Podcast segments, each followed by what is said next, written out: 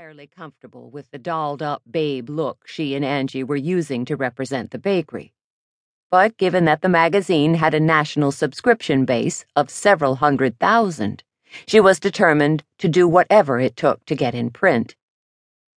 The coverage would go a long way towards making Fairy Tale Cupcakes the place to buy cupcakes in the Valley of the Sun.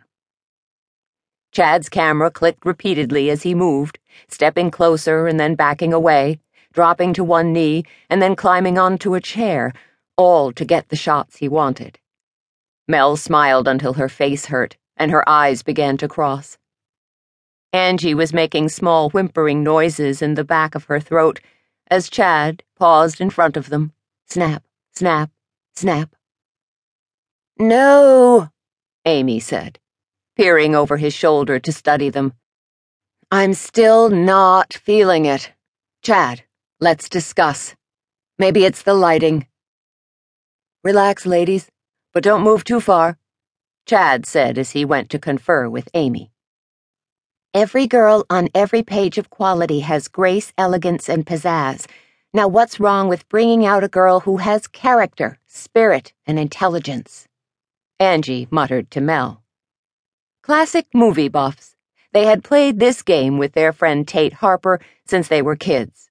Mel was about to identify the movie when a voice from nearby said, That certainly would be novel in a fashion magazine. Mel and Angie both turned to look at the man who had spoken. Funny face with Audrey Hepburn and Fred Astaire, he said. Good one. Looks like we found a new member of our tribe. Mel said. She held out her hand to him. Melanie Cooper. Angie DeLaura, Angie said as she did the same. The tall, red haired man smiled as he shook each of their hands. He was dressed all in black and had the chiseled good looks of a male model.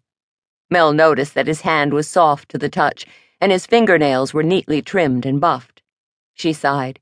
She couldn't remember the last time she'd had a professional manicure. Justin Freehold, he said, creative director for SWS. Is it just me, Justin? Angie asked. Or do there seem to be an awful lot of chefs in this photo shoot kitchen? Nice mixed metaphor, Mel said. But she's right. Who are all of these people? Justin scanned the crowd. Good question, he said. Pretty much anyone with their name on the masthead of the magazine is here, and that's why. He jerked his head in the direction of a man standing apart. He was tall and fit, but looked to be somewhere in his fifties, as his dark hair was giving way to silver. He had laugh lines that creased the corners of his eyes, but he also sported a hard jaw that made Mel think he was accustomed to making tough decisions. That would be our new leader, Ian Hannigan, Justin said. He just bought the magazine and saved it from an untimely death. Everyone is determined to shine under his ever watchful gaze.